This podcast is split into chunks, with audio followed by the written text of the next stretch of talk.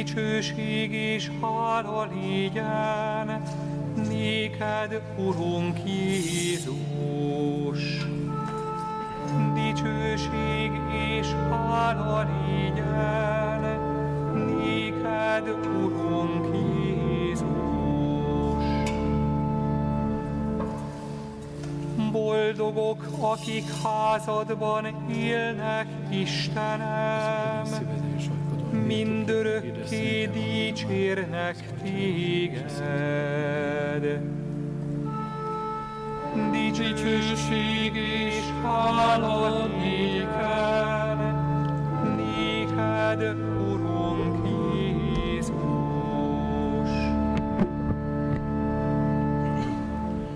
Az Úr legyen veletek!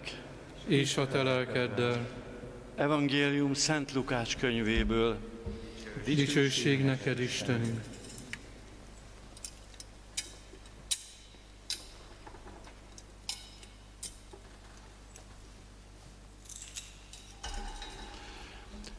Jézus szülei évről évre fölmentek Jeruzsálembe a húsvét ünnepére. Amikor Jézus 12 esztendős lett, az ünnepi szokás szerint szintén fölmentek. Az ünnepek elmúltával hazafelé indultak. A gyermek Jézus azonban ott maradt Jeruzsálemben anélkül, hogy szülei észrevették volna. Azt gondolták, hogy az úti társaságban van. Már egy napi járásra voltak, amikor keresni kezdték a rokonok és az ismerősök között. Mivel nem találták, visszatértek Jeruzsálembe, és ott keresték. Három nap múlva találták meg a templomban. A tanistó mesterek között ült, hallgatta és kérdezgette őket. Aki csak hallotta, mód felett elcsodálkozott értelmességén és feleleteim. Amikor szülei megpillantották, nagyon meglepődtek. Azután anyja így szólt hozzá, fiam, miért tetted ezt velünk? Látod, atyád és én bánkodva kerestünk. Jézus ezt felelte nekik. Miért kerestetek? Nem tudtátok, hogy nekem atyám dolgaiban kell lennem? Ők azonban nem értették, hogy mit akar ezzel mondani. Akkor követte őket, lement velük Názáretbe, és engedelmeskedett nekik.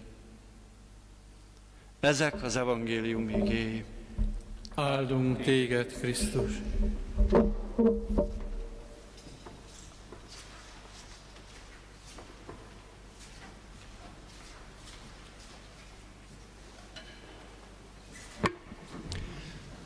Krisztusban, kedves esvereim, mai nap kaptam ezt a verset valakitől, aki interneten küldte át, és úgy döntöttem, már megvolt a, a mai beszédnek a vázlata, úgy döntöttem, hogy én ezzel a verssel szeretném kezdeni, mert annyira erről a gondolatkörről szól. Reményik Sándor, József az Ács, Ács Istennel beszél. Magasságos, te tudod, nehéz az apaság, amit az én vállamra tettél. Apja volnék, és mégsem az vagyok. Ez a gyermek, ha szemébe tekintek, benne ragyognak nap, hold, csillagok. Anyja szemei is, a te szemeid is, Istenem, a te szemeid azok.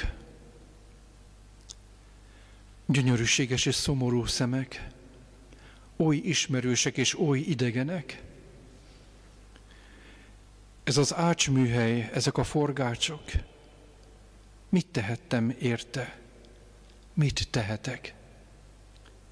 Én tanítottam fogni a szerszámot, mégis ráfogják majd a kalapácsot.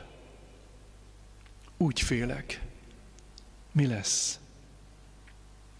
Most is ki tudja, merre kóborog. Tekintetétől tüzet fog a műhely, tüzet fog a világ, és egyszer ellobog. Ó jó volt vele Egyiptomba futni, és azután is óvni lépteit, fel a templomig, Jeruzsálemig, még egyszer elmaradt. Ó, jó volt, amikor parányi rózsa ujja borzolta szürkelő, szürkölő szakállamat. Ez is nyomot hagyott már akkor is, komoly nyomot parányi rózsa ujja, és most oly más az útja. Vezetném, és ő vezet engemet. Csak azt tudom, a te utadon jár, jóság, magasságos, de ki tudja a te ösvényeidet? Te vagy az atya, én senki vagyok. Az evangéliumban hallgatok, és hallgat rólam az evangélium. Azt hiszem, hogy gyönyörű, szép verset eh, hallottunk Reményik Sándortól, amelyet mostan így bevezetőképpen szerettem volna ide tenni erre a szép ünnepre. Ferenc pápa eh, Patris Corde, eh, ami annyit jelent, hogy apai szívvel című apostoli buzdítást adott ki a Szent József évhez. Nem csak ő, hanem már elődjei is Szent Józsefről külön beszéltek, és igazából véve azért is esett ez a választás, mert boldog 9. Pius pápa a katolikus egyház védőszentjévé nyilvánította 150 évvel ezelőtt. 12. Pius pápa pedig a munkások védelmezőjéként állította a hívek elé. Ő nagyon szociális gondolkozású volt, és, és nagyon is érezte azt a igazságtalanságot, amit, amit hát meg kell változtatni. Szent második János Pál pápa pedig a megváltó őrzőjeként mutatta be. A hívő népnek a szívében pedig a jó halál kieste, kiesdejőként szólítgatja az imájába. Ma van tulajdonképpen ennek a szent évnek, a, a szent év szívének a napja, és ma ezért ünnepelünk. Hát olyan szomorú az, hogy, hogy üres templomba ünnepeljük, de a szívem, szívünk az tele van, azt hiszem ennek a ünnepnek a, a boldog reményével, hiszen nagyon ünnepélyessé szerettünk volna tenni ezt a szentmisét, a füsttel, a tömjénnel, az arany miseruhával, a szép énekekkel, és majd a vesperás imádsággal. Egy gondolat, amit én most kiragadnék, mert nagyon gazdag az egész személyisége. Szent József tulajdonképpen csodálatos férj, apa és férfi volt a legnemesebb értelmében. Tehát férj, apa és férfi. Mint ilyen az egész üdvtörténet szolgálatára állt. Ahogyan Máriának nem volt könnyű elfogadni Isten tervét, eleinte úgy Józsefnek sem volt ez könnyű. Le kellett győznie Józsefnek önmagába Mária iránti csalódását, amit csak föltételezett, de, de emberileg nem volt akkor más magyarázata az, hogy megcsalta őt. Nem tudta összerakni, hiszen annyira tiszta és annyira szűzi lény volt Mária. De ezt, ezt napokon keresztül hordozta. El tudjuk képzelni azt a, azt a nagyon nehéz szívet, de Istennel szemben is el kellett fogadni azt a hivatást, amire ő az Isten rendelte, hogy szűzként éljen le egy házasságot. Szent hatodik Pál pápa írja, idézek tőle, József apasága konkrétan abban fejeződött ki, hogy életét áldozattá tette, a megtestesülés misztériumának, és a hozzá kapcsolódó megváltó küldetésének a szolgálatába állította.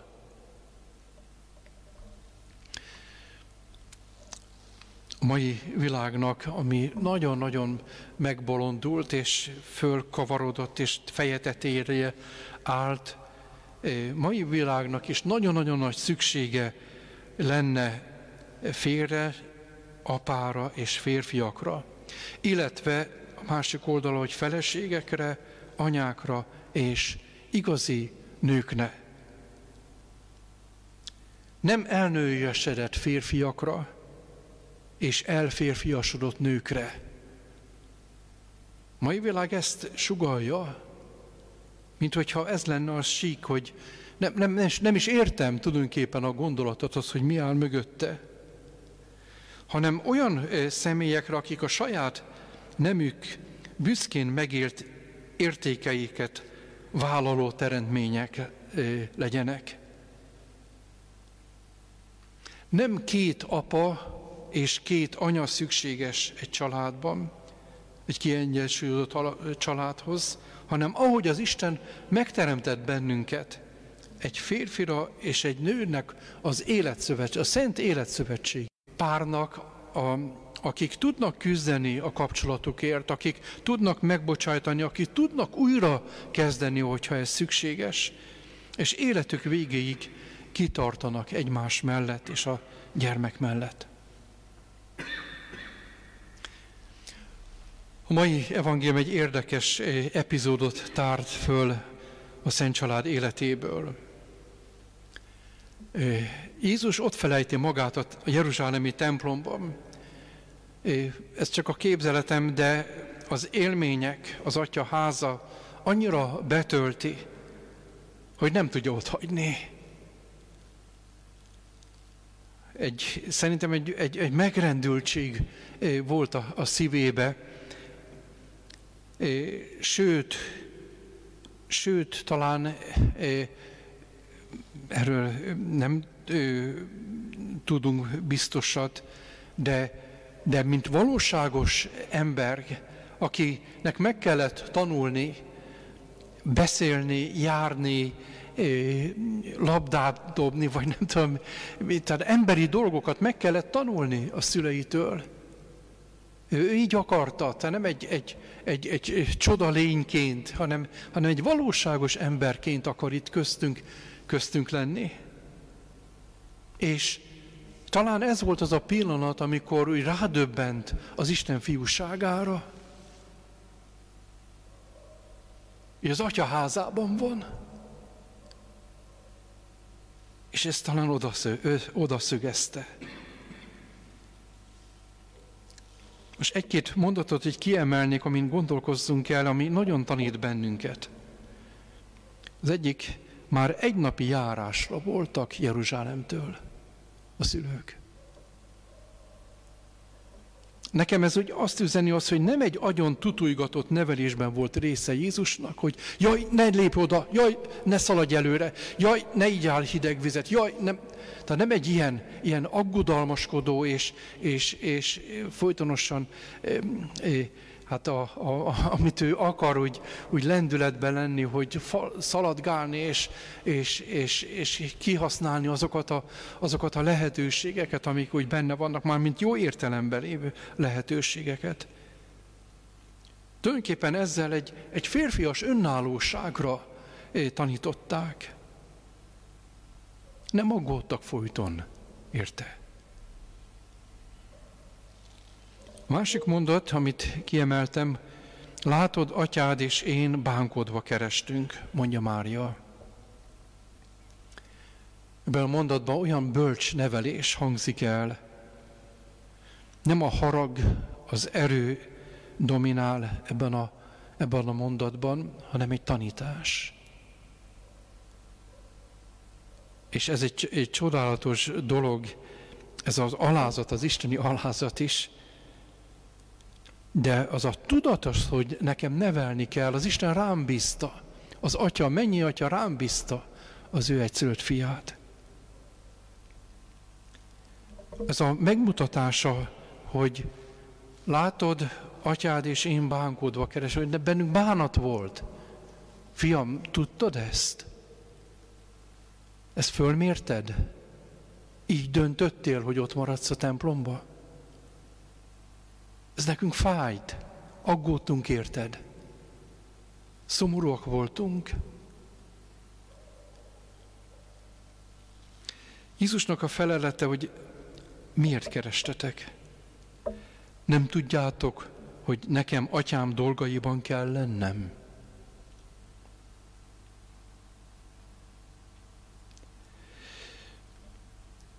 Amit már említettem, hogy Jézus, mint valóságos ember ráeszmélt, hogy ő elsősorban az atya fia, és, és ő hozzá tartozik, de mégis itt történt egy olyan valami, amit, amit érdemes úgy átgondolnunk, hogy, hogy Jézus is tanult, mint emberként tanult.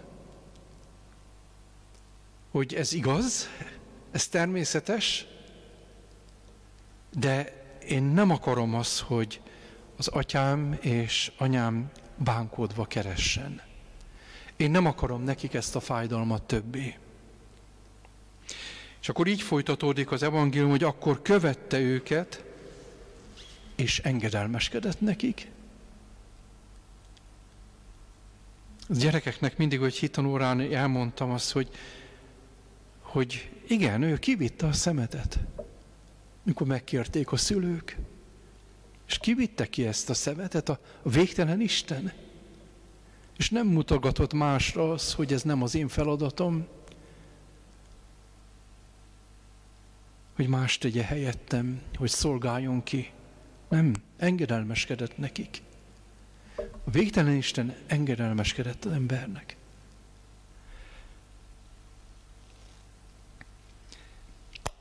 Megint idézek most a, a Ferenc pápának a gondolatából, hogy családfőként megtanította Jézust, hogy engedelmeskedjen nekik. József iskolájában Jézus megtanulta teljesíteni az atya akaratát. Nagyon-nagyon nagyon érdekes és nagyon, nagyon fontos mondat, hogy megtanulta teljesíteni az atya akaratát, amikor az ember tud engedelmeskedni a másiknak, a szülő, a gyerek a szülőnek, vagy egy feljebb valónak, akkor a mennyi atya akaratát teljesíti. És ezért írja róla Pál, hogy engedelmes volt, mint halálig, mégpedig a kereszt halálig. Ez a mai kép legyen előttünk, és, és adjon erőt, hogy mindnyájan megtanuljuk a hivatásunkat a családunkban, hogy, hogy mit is kell tenni, mit is kell formálni, mit is kell tanulnunk. Hiszen ahogy hogy Jézus nem volt e, rest, e, e, és, és nem volt e, e, hogy mondjam, eh, messze tőle az, hogy ő, ő tanuljon egy embertől. Mert ezt akarta. Mutatva az utat. Adja az Úr azt, hogy ezen a gyönyörű szép ünnepen így mi is befogadjuk az Istennek az üzenetét, és, és tanuljunk tőle. És találjuk meg az igazi helyünket, nem amit a világ kürtöl és, és próbál ráerőltetni erre a szerencsétlen földre, hanem az Istennek az akaratát, az Istennek az elképzelését, az működik, az nem tesz szomorúvá, az nem tesz beteggé, az nem tesz perverzé. Bocsánat a kifejezésért, hogy ezt, ezt a kettőt összetettem egymás mellé. Azt tesz szabaddá, és azt tesz boldoggá. Adja az Úr, hogy ezt értsük meg. Amen.